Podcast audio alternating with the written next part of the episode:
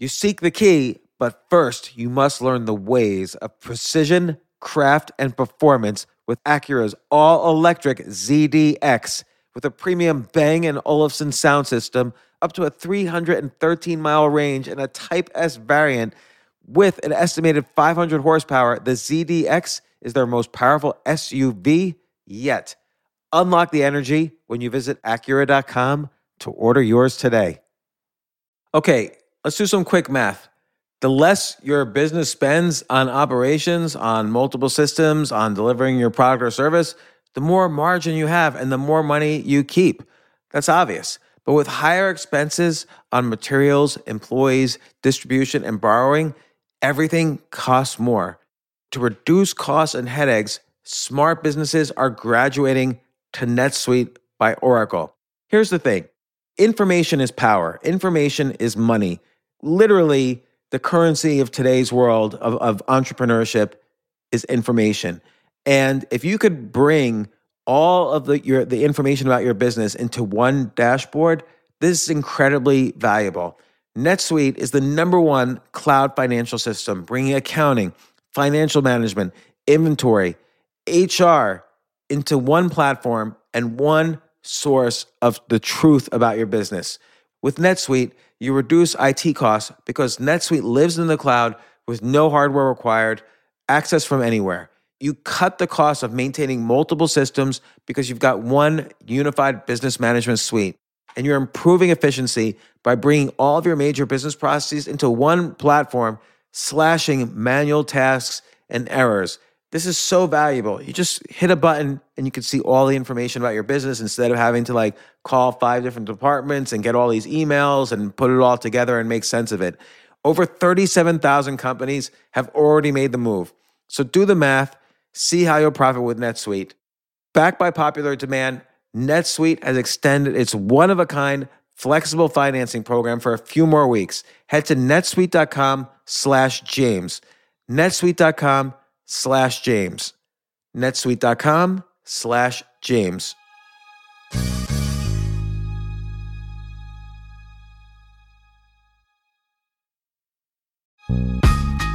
This isn't your average business podcast, and he's not your average host. This is the James Altucher Show on the Choose Yourself Network. Today on the James Altucher Show. I always, I always say this, James. I, I say this to people, maybe your listeners will consider it. Pain always leaves a gift behind.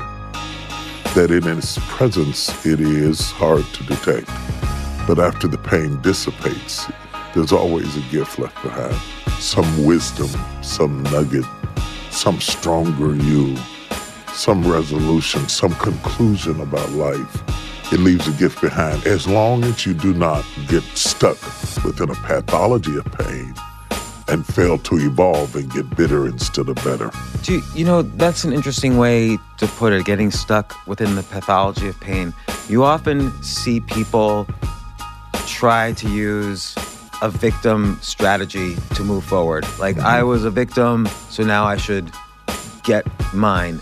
And I think that's a very, like, when they're suffering, it's almost like there's two ways to get out of it. One is to say, okay, I'm a victim. Mm-hmm. And then there's the other side, which is what you're saying, which is, you know, explore what the gift is. Absolutely. When you're sitting in the middle of it, though, it of course does not feel like you could get out of it. Yeah, right. You know, um, Somebody asked me, How do you survive crushing? I said, You have no choice. Nobody wants to be crushed. Nobody wants to be crucified. Nobody wants to suffer. It's foolish to sit here and say, Oh, I want to be crushed. No, no, no. I never want to be crushed. But sometimes things happen to us that we did not choose, but we can choose how we respond to it.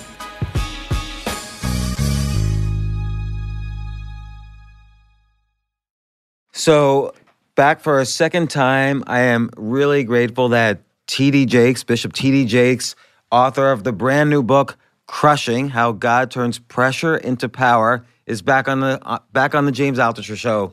Bishop, welcome back to the show. James, I'm honored to be back with you again. I had a good time last time, and I'm grateful you to have me back. I did as well. You know, the message you started so many years ago with just that people can get power to succeed and to get out of their suffering and to even whether it's being an entrepreneur or being self-sufficient Yes. or finding freedom. Yes. And and I feel with this book, Crushing, you continue that message, but in a slightly different way. And I and I actually didn't get the metaphor until you explicitly said it. That's how dumb I was in the very beginning. I thought, okay, crushing, like that. I get that feeling of of suffering or being crushed. But then you make this the beautiful metaphor that it's like wine. Yeah. And um, we get into the stories that started, but maybe describe the metaphor. Well, the metaphor is built around uh, Passover communion ideologies, around wine itself, about the whole transition from grapes uh, to wine in between the success of bringing a plant to fruition where it is grapes, there is a crushing through which it becomes wine. And uh, so the metaphor exists in the context that in order to really be our best selves, many times our best selves are an evolution from some crushing experience that made us feel threatened and, and maybe ruined. And out of the ashes of that disparity emerges a new and better self that we would have never met had we not gone through what we went through. You know, I I related so much to that message. I mean, I've been through my own experiences of crushing many times, mm-hmm. but I wonder if everyone has. Like, do you think one does need to have some of this suffering, some of this fermentation, um, in order to to move forward, in order to gain some wisdom or or to get to the other side? I think it is impossible to have uh, growth without pain. Uh, I think everyone in some way has it. It may not end in the final result of being uh, successful within the definition and the context the way that our society describes it today, but in order to evolve as a mother, as a wife, as a husband, as a man, as a father, in between those steps are moments of crushing because we learn how to walk from falling. Uh, everything that we do is is what did we get out of it. I always I always say this, James. I, I say this to people, maybe your listeners will consider it. Pain always leaves a gift behind. That in its presence, it is hard to detect, but after the pain dissipates, there's always a gift left behind. Some wisdom, some nugget, some stronger you, some resolution, some conclusion about life. It leaves a gift behind as long as you do not, and that's what the book really deals with, as long as you do not get stuck within a pathology of pain and fail to evolve and get bitter instead of better. Do you, you know that's an interesting way to put it? Getting stuck within the pathology of pain. You often see people try to use a victim strategy to move forward. Like I mm-hmm. was a victim, so now I should get mine. And I think that's a very like when they're suffering, it's almost like there's two ways to get out of it. One is to say, okay, I'm a victim. Whatever happens, happens. But hopefully, good things will happen. Mm-hmm. And then there's the other side, which is what you're saying, which is, you know, explore what the gift is in the in this pain. Absolutely, absolutely. When you're sitting in the middle of it, though, and you describe several instances in this book where you were sitting in the middle of it, it of course does not feel like you could get out of it. Like you, you could say, it's very easy to tell yourself, "What if God's plan for me is to fail miserably?" Yeah, right. You know, um, there comes a point in depression or pain or crushing where uh, I believe God throws you a rope, but if you don't grab it, you don't come out. So many people get stuck in the in the pathology of pain because they refuse to recover. When there is a moment, when there is daylight, when there is hope, uh, they dismiss it they walk away because hope takes effort, it takes fight, it takes drive uh, to hope again, especially especially after failure. And do you think maybe some people enjoy also what they're getting out of being a victim. Maybe they get more attention. Maybe they get they feel sorry for themselves. There's some pleasure in that as well. Yeah, well, the thing about it is this one of the things that has made us survive as a species for thousands of years is the fact that our bodies, our minds were designed to adapt to our environment. And while that has made us sustainable for centuries and thousands of years, it also has a negative connotation because on the flip side of that is we adjust to painful situations and they become new norms for us. And whether we're enjoying it or not, we become accustomed to it and it becomes our default setting. And many, many times, this is why, um, say, a girl with a history of dating bad men continually goes to them when she meets nice men. She's not attracted to them. She's adapted to a certain type of man. That adaptability is what we have to break. If uh, if we are going to become the wine, if we are going to get up off the floor being crushed, then we have to adapt to the possibility that there's more for us than what we have right now. And in order to do that, we have to give up our lesser self to become our greater self. And and how do you so so let's say something horrible happens and I'm there on the ground and I think, okay, this time I'm just not getting out of this. I'm I'm a little too old. I have a little a few too many bills. I have too many responsibilities. I just can't I just don't have the energy anymore to keep going. And for you, you're saying that's me falling into my lesser self, but how do I then just when it's most difficult, how do I make that move towards a higher self? In the book I describe the difference between being buried and being planted. Uh, both of them look like they're the same thing. Uh, you dig up a hole, you plant a seed, or you plant a person, you plant whatever inside. It looks like the same thing. The only difference is when you are planted, you resurrect. And uh, when you resurrect, you never resurrect looking like what was planted. The challenge for us, the only thing, and this is often difficult to do, is in the process even of being planted, it is the death of what we had in mind before. The, the, the plant never looks like the seed.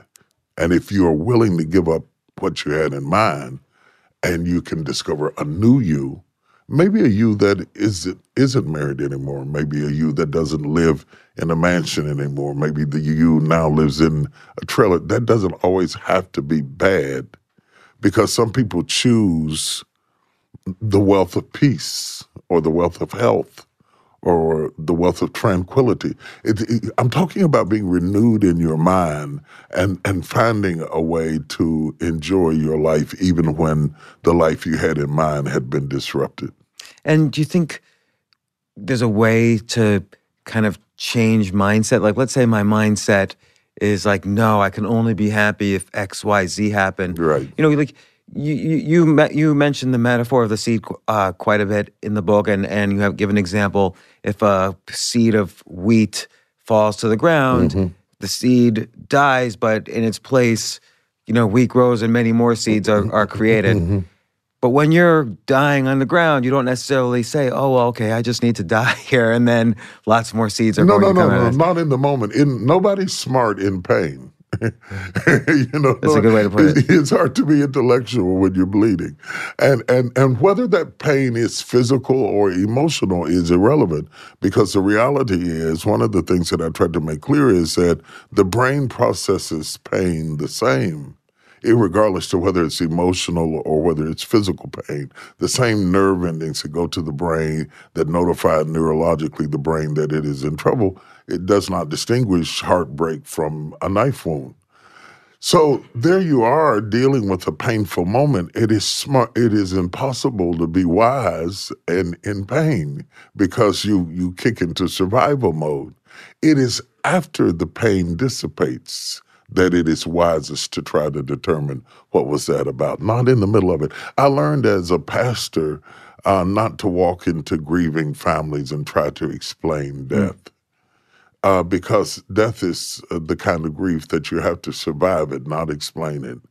Uh, the rationale, the reasons, the logic, the sensibility sometimes never comes, but most and generally comes years later that if this hadn't happened, then that would never happen. And we begin to find some place of uh, resolution, not necessarily closure, but resolve and understanding that there, I believe that there is some method to the madness of our lives, that some, what, what looks like a bunch of rags on the floor is really God quilting our lives together into something beautiful if we're willing to pick up the pieces. And you know, you mentioned, and I, I, I I love this extension of the metaphor.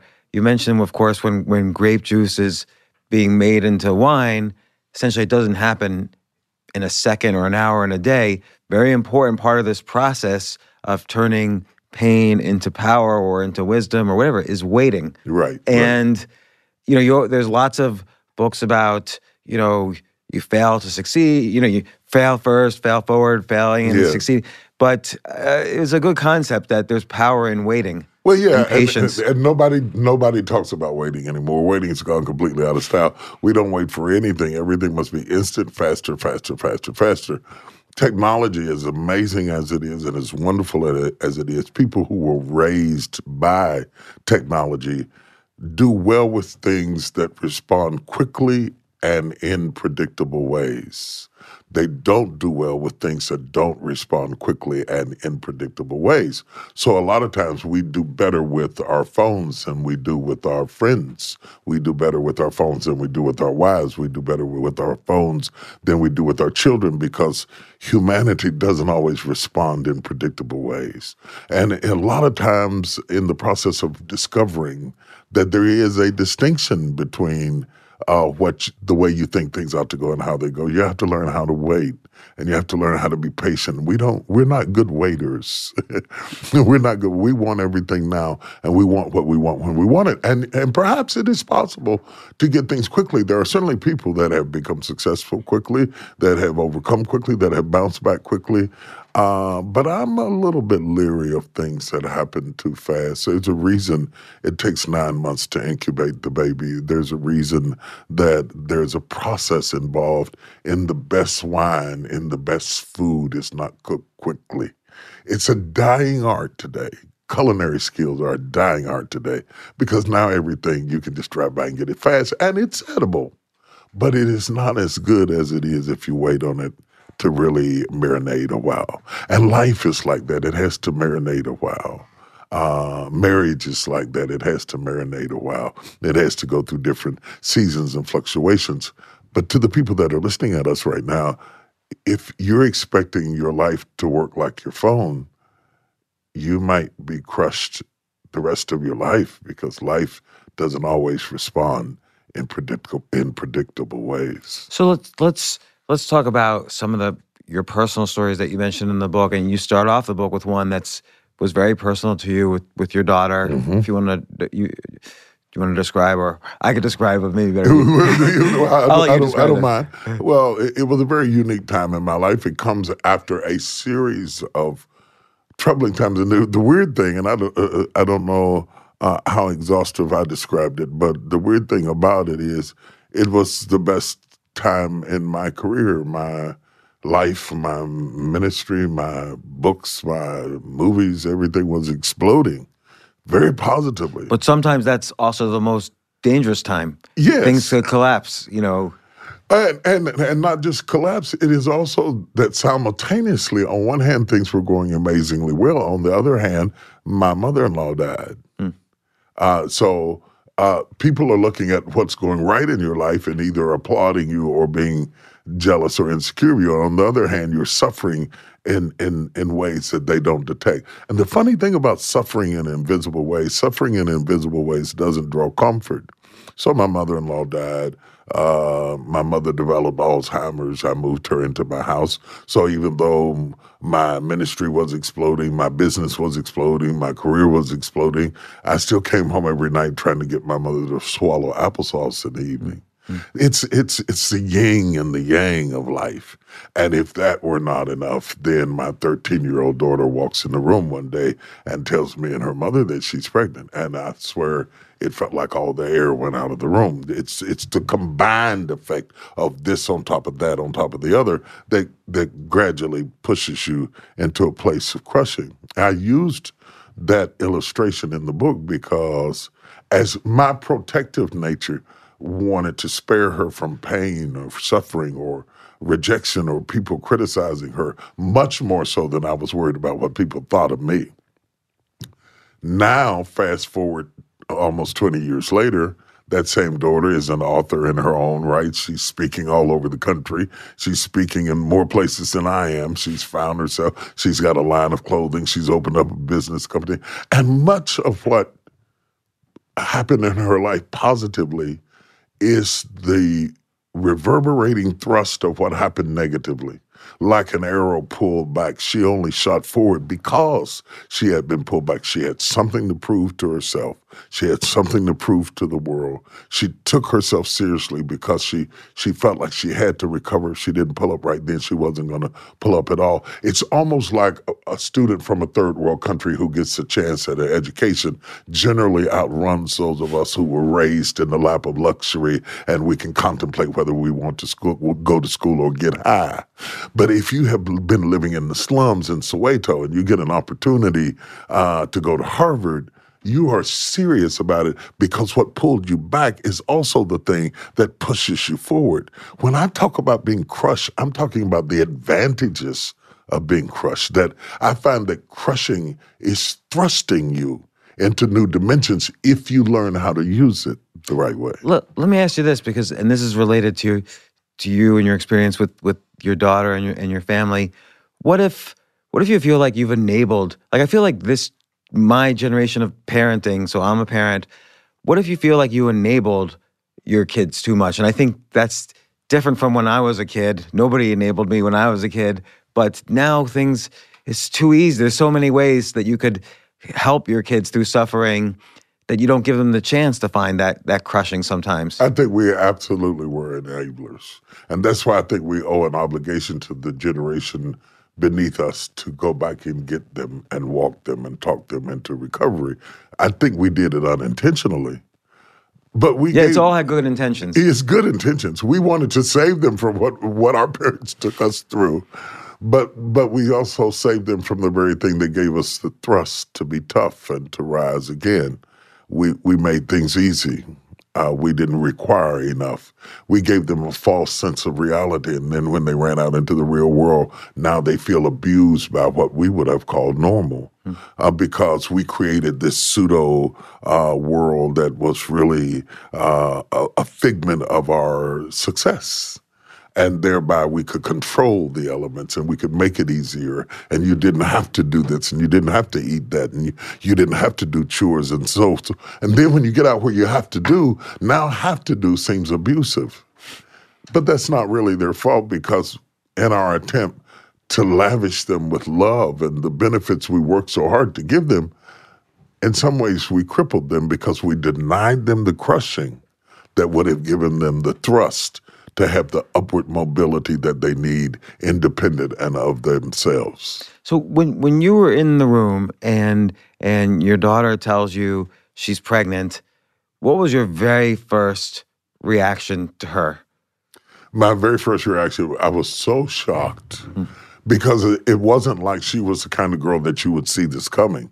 It wasn't that she was uh, flashy or had she had never been on a date or anything. It was just it was just I, I can't even find a word to describe the level of shock uh, that that was for us. And then it was definitely not what we had in mind for her. It was definitely not what I wanted. I, I was very upset, very hurt. She was very hurt.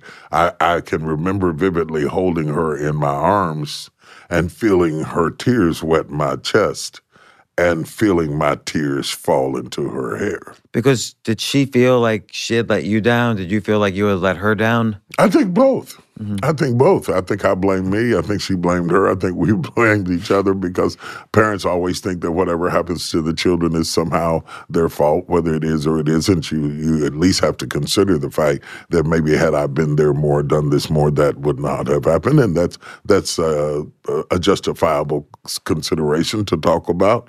Uh, the child figures, you know, I've shamed the family, I've done this, that, or the other. In, but in reality, we were both wrong from this perspective.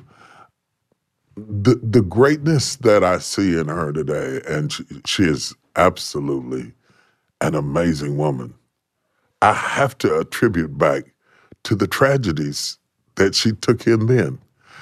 And then I ask myself this question there are some girls who go through what she went through who never escape.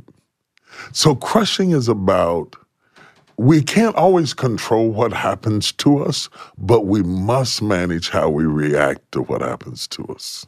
Right, because there's a, there's an element of of surrender in all of this, right? Mm-hmm. Like when you mm-hmm. um I, I don't know much actually about the process of making wine, but a lot of it depends upon forces outside of your control, like the mm-hmm. weather that mm-hmm. season, mm-hmm. things like that. And it seems like part of the part of the alchemy here is is learning how to to do that surrender surrender is so important and it is so hard for me because being a type A person, you know, I want to make it turn out the way I want to make it turn out. And so I spent several weeks, you know, having a temper tantrum because life didn't go the way I wanted it to go. And then I do, somebody asked me, how do, how do you survive crushing or what do you do? I said, you have no choice. Because the level of crushing that I'm talking about, whether it is physical, whether it is through tragedies, whether it is emotional, the level of crushing, if nobody wants to be crushed, nobody wants to be crucified, nobody wants to suffer, uh, it's foolish to sit here and say, oh, I want to be crushed. No, no, no, I never want to be crushed. But sometimes things happen to us that we did not choose, but we can choose how we respond to it. Maybe not initially. We respond to it very humanly disappointed, upset, angry, frustrated, run, try to overcome it, try to get away. And then there is that that word that you use, that that powerful word that you introduced into our conversation, which is in, in, a, in and of itself a gift to the conversation, the word surrender. Because it is so powerful, because on one hand, to someone, it suggests defeat, surrender, I give up. But to me, it suggests victory because surrender comes with the confidence that everything's going to be all right if I take my hands off the wheel and let what happens happen. And that's what had to happen with my daughter. I had to let her go. I had to let her go to what God had in mind as opposed to what I had in mind. And then over time realize his plan was so much better than mine. And and there's a, a second layer, of course, which is your career was doing so well, you know, your your ministry was was growing, everything was happening. You also had to to surrender to the fact that you could deliver the message of what was happening, but you couldn't control people's reaction to it. That's right. And I don't know if that was difficult for you. Like it was sort of a test of the strength of your community that it grew even much larger, of course, over the years. But were you nervous well, the thing for me that was uh, absolutely paralyzing about that moment is the depth of our pain is determined by the depth of our love. If you don't have much capacity to, to love, you don't have much capacity to hurt. The, the, the vast, voluminous type of love with which I love has the side effect of creating a vulnerability for pain and disappointment of equal scale. Mm. Okay. So when you take a person who has a capacity of 500 gallon drum capacity to love you, they also have a 500 gallon drum capacity to hurt or to be disappointed or to be angry. And it's the yin and yang of life. There are some people who would not relate to what we're talking about at all because their pint size emotion only allows them to contribute a minuscule amount of attention to any kind of affection. So if there's little investment, there's little return, and there's little chance of robbery. You can't rob somebody who has nothing to take. So uh, it so the truth of what you read when you read questioning depends on how vast and how deep you are. For me, that was extremely painful, but it was only painful to the degree that I love. Nobody can hurt you like somebody you love. And I think that that that while Crushing is good, it's graded this season. It's a great book to uh, uh, my faith. It, it, metaphors it perfectly uh, through death, burial, and resurrection. Uh, but beyond all of that, our times. Tiger Woods, what just happened to him? You know, is a is, is a picturesque moment of somebody that we counted out and thought was over, and he fought his way back through surgeries and scandals, and and then all of a sudden has this momentous moment again. That's what that's what's amazing about life, is that you never know how the story's going to end. You never know what's going to come back up again out of the ground. And it's 11 years of patience in in his case as well. Mm-hmm.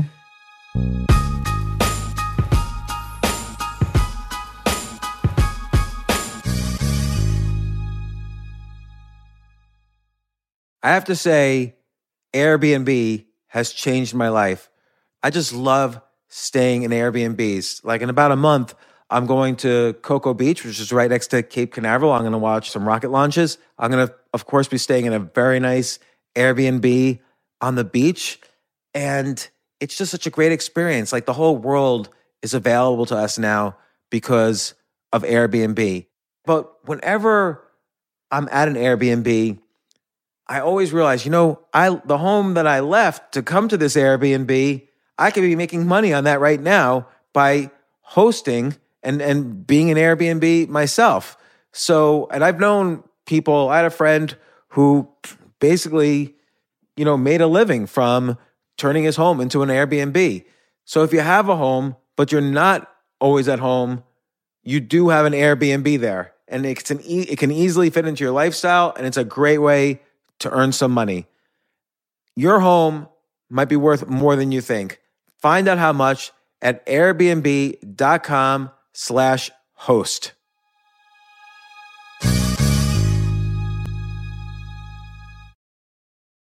I remember last year I was asked to go speak at the Norway Business Summit, and I was so excited because side by side with the Business Summit was the Norway Chess Summit, where I would get to see in person Magnus Carlsen, the best chess player ever, playing chess. But it was four plane rides, like to get to the city that ultimately I would go to. So I really did not want to fly for 14 hours, and they, they were willing to pay for everything for me. So I, I at first class. So I didn't want to fly for 14 hours and not be first class. So I had to hurry up and get on the phone immediately to get those first class tickets to a chess tournament in Norway. And listen, this is just like when, you know, you have to know when you want the best of anything, you have to act quickly or someone else will get it instead. And I did not want those seats to fill up. So it's like if you're hiring for your business, you want to find the most talented people for your open roles before the competition scoops them up. I just was talking to a friend this morning where he was trying to decide between some programmers and he waited a little too long and both the programmers he was interviewing took other jobs like great jobs. So you know what's the best way then to hire the best as quickly as possible? Ziprecruiter. Ziprecruiter finds qualified candidates fast. And right now you could try it for free at ziprecruiter.com slash james just try it and see. You'll, you'll find out. So, ZipRecruiter's powerful matching technology takes center stage to identify the top talent for your roles. Immediately after you post your job, ZipRecruiter's smart technology starts showing you qualified people for it. And I know this because one time I signed up as an employee, potential employee on ZipRecruiter, and I got nonstop. Really, I was, even though obviously I wasn't looking for a job, I love what I do but I just wanted to see what would happen because they were a, a, a, sponsor of my podcast. And the most interesting jobs would pop up in my emails like, hey, you're qualified for this or that. And so it's interesting to see. So just just go there and try it. Try ziprecruiter.com slash James. Amp up your hiring performance. Now, this is more for if you're hiring, but amp up your hiring performance with ZipRecruiter and find the best fast. See why four out of five employers who post on ZipRecruiter get a quality candidate within the first day. Just go to this exclusive web address right now to try ZipRecruiter for free. ZipRecruiter.com slash James. Again, that's ziprecruiter.com slash James. ZipRecruiter, the smartest way to hire.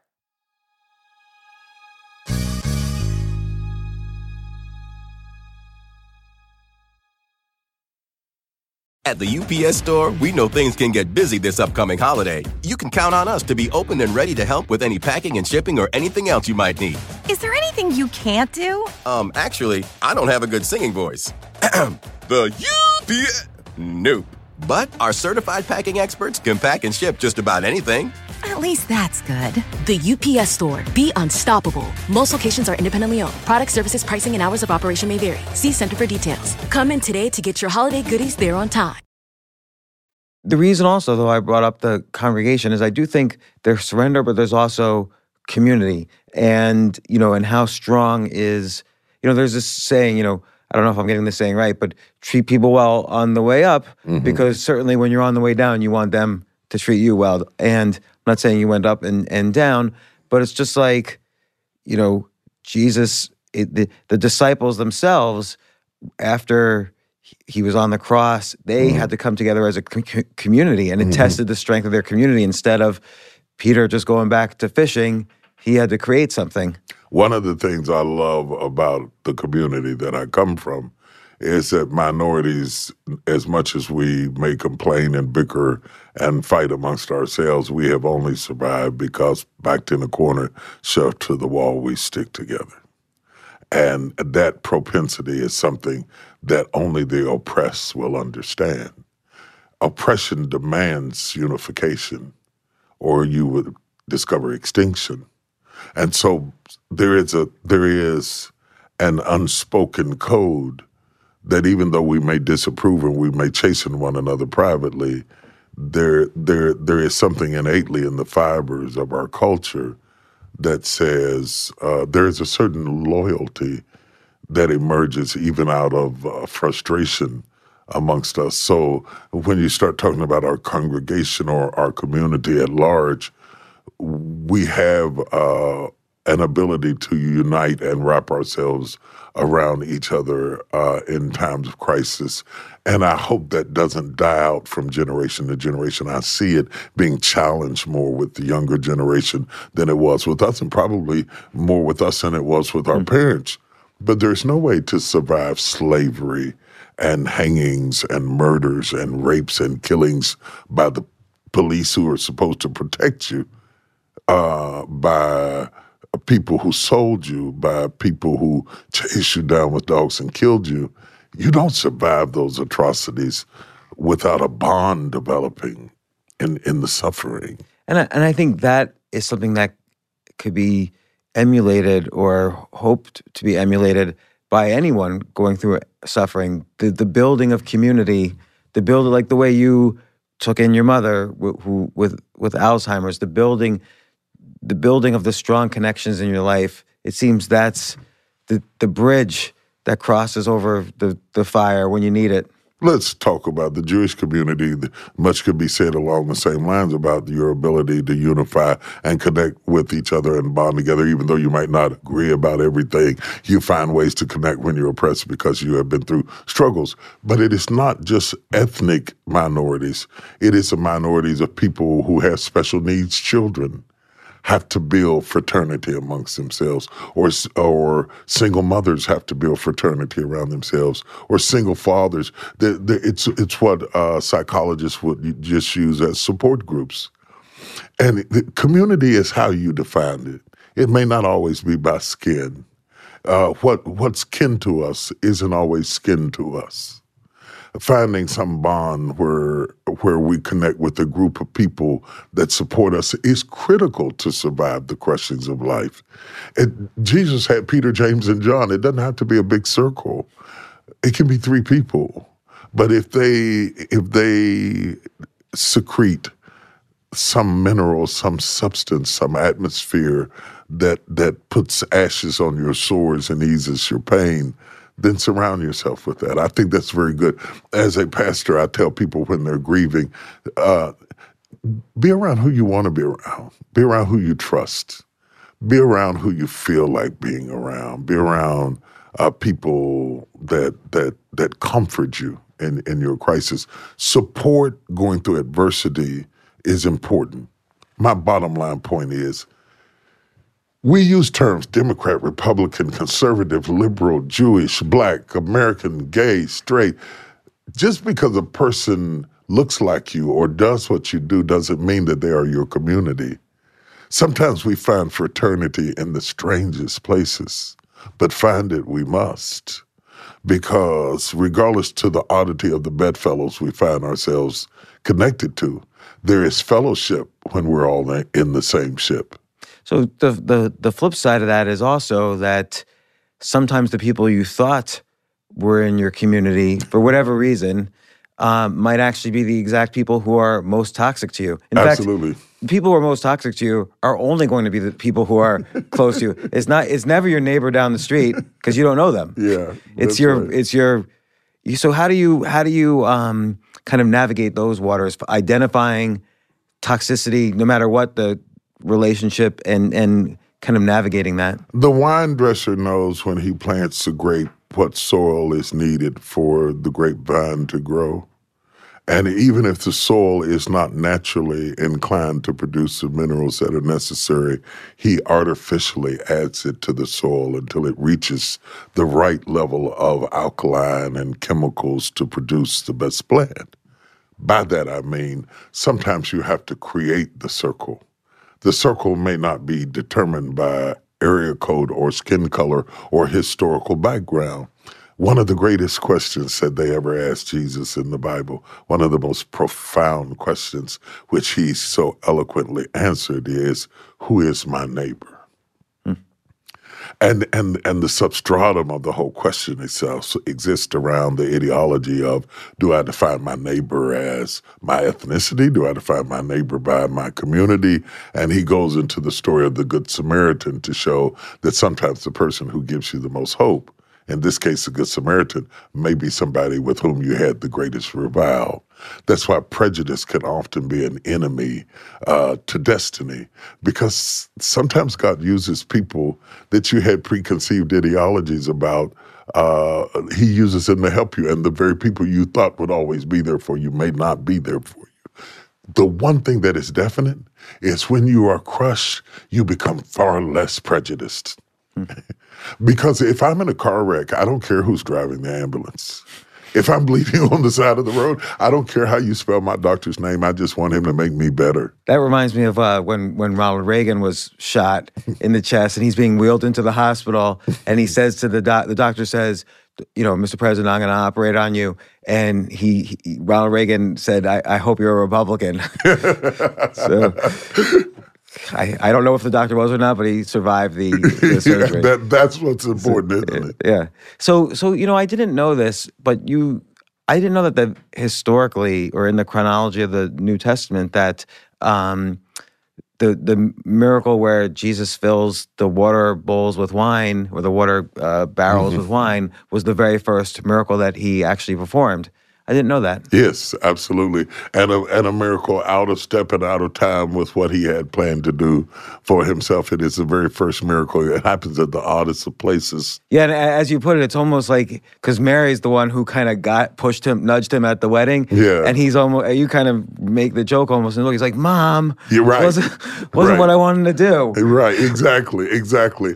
And, and it's such a crazy, amazing a moment that occurs, uh, and and I thought it was significant that the first miracle that we see him do centers around wine, and the last drink we see him have before the cross is around wine.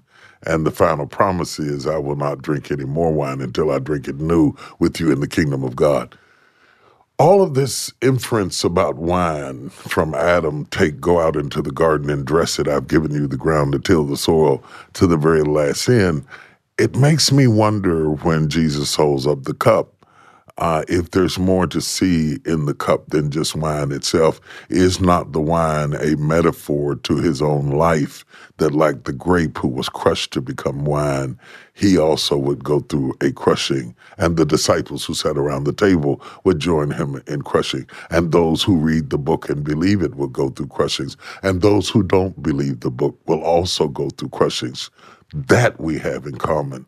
How we respond to those crushings depends on what's inside of us. And and and there's the idea that wine is often you know drunk at celebrations. It's a way for or weddings, so it's a way for two families to to bond. It's a way for mm-hmm. two countries to bond when when they celebrate a treaty or whatever. So it's interesting that again, it's it's this idea of patience and waiting and surrender to get the wine that you want. It's a way for community. There's this aspect of crushing what was there before for for to have rebirth. Yes. Uh, so, so it becomes this beautiful metaphor throughout your book, crushing, and of course the New Testament Yeah, yeah, yeah and the Old Testament. Every every Oh, testament. oh, absolutely. Yeah, every testament. I mean, th- this is where our faiths clap their hands, though the terms are different and the understanding, the revelations are different from Passover to communion. The, the same truth is reinforced. They both bring to us something that we must remember, something uh, that freedom costs something that freedom never goes on sale.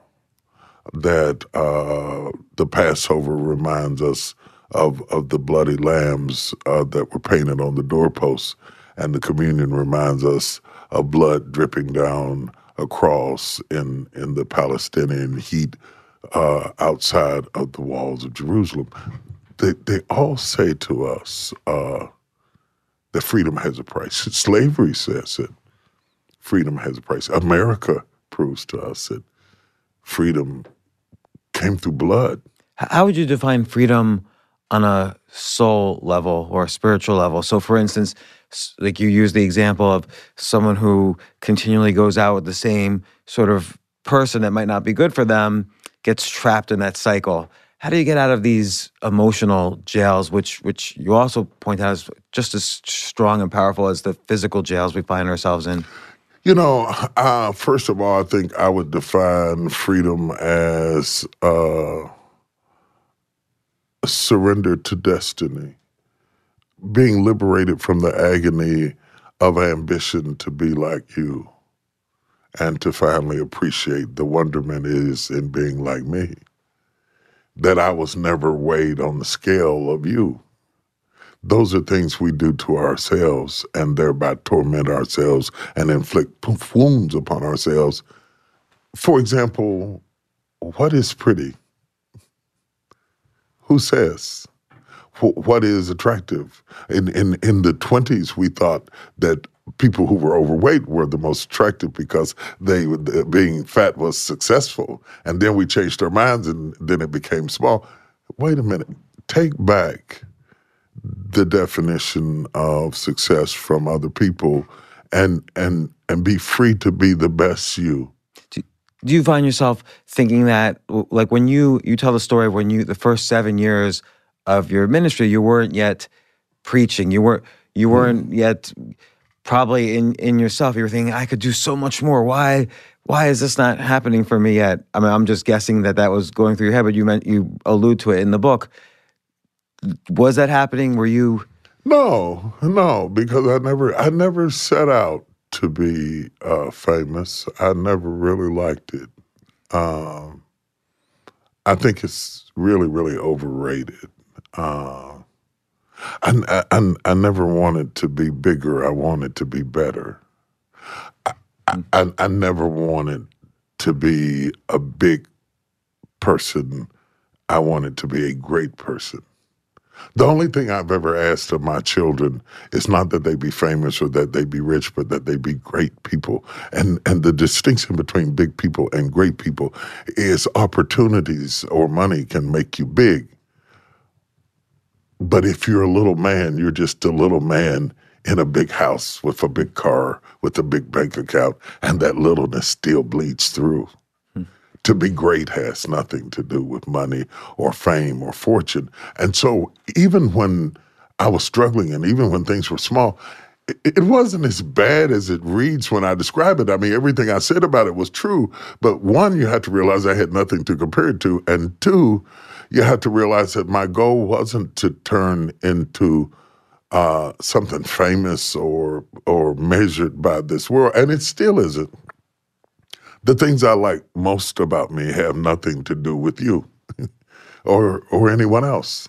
It has everything to do with me. Taking back that power over how you define what you are to be in your life, if you're good with it and God is good with it, why do we need everybody else to clap? And I guess through this cru- the crushing that happens along the way, this is what sort of carves the uniqueness. Nobody gets crushed in the exact same way. Right. I, and I've had many, I mean, I was born in between two dead babies. The day, baby before me died and the baby after me died. Hmm. My mother raised me the way she did because both babies before and after died.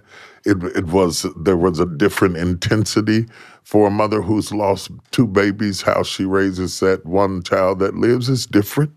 Uh, my father got sick when I was 10. He died when I was 16. I grew up in a house where center stage at the dining room table was sickness.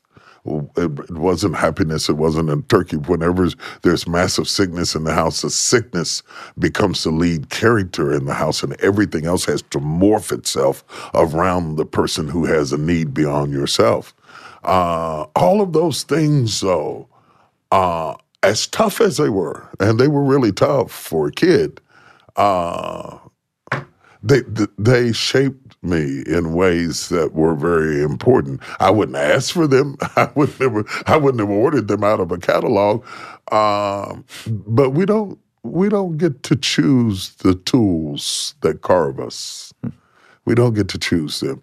And and once we have been carved, to me, freedom and peace is accepting the end result and you being happy with you, fixing the things that are broken to the degree that you can, and then recognizing that you cannot allow someone else to define your level of accomplishment because they don't have your level of experiences.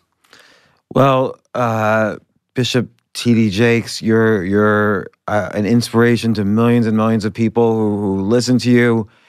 Uh, I encourage people to actually watch as many videos of you as possible on YouTube. You're amazing. Uh, your your recent book, uh, "Crushing," or you just you just came out, "Crushing." God turns pressure into power is such a beautiful metaphor, and I and I really like so many aspects of it. The idea of of of the crushing creating the wine, but also the the waiting in the middle, the the community, how this has been interwoven into so many cultures, this metaphor, and and and how you bring it into your book with your own stories. It's a beautiful book. I hope people read it, and as usual, I enjoy our conversations. Uh, They're the best. I, I hope every time you come to New York, you, you stop by. I, I love it every time we do. You're a bright and uh, deep thinking individual, and that certainly lends itself to understanding why so many people follow you and listen to you as well. Thank you, thank you, Bishop. Thank you. Good. Thanks. that was so good. yeah, it was a good conversation. Yeah, I could have kept going. I know he gave me this. I know Yeah, I, your. yeah, I can tell you giving you the sun to wrap. I, I'm used to those cues.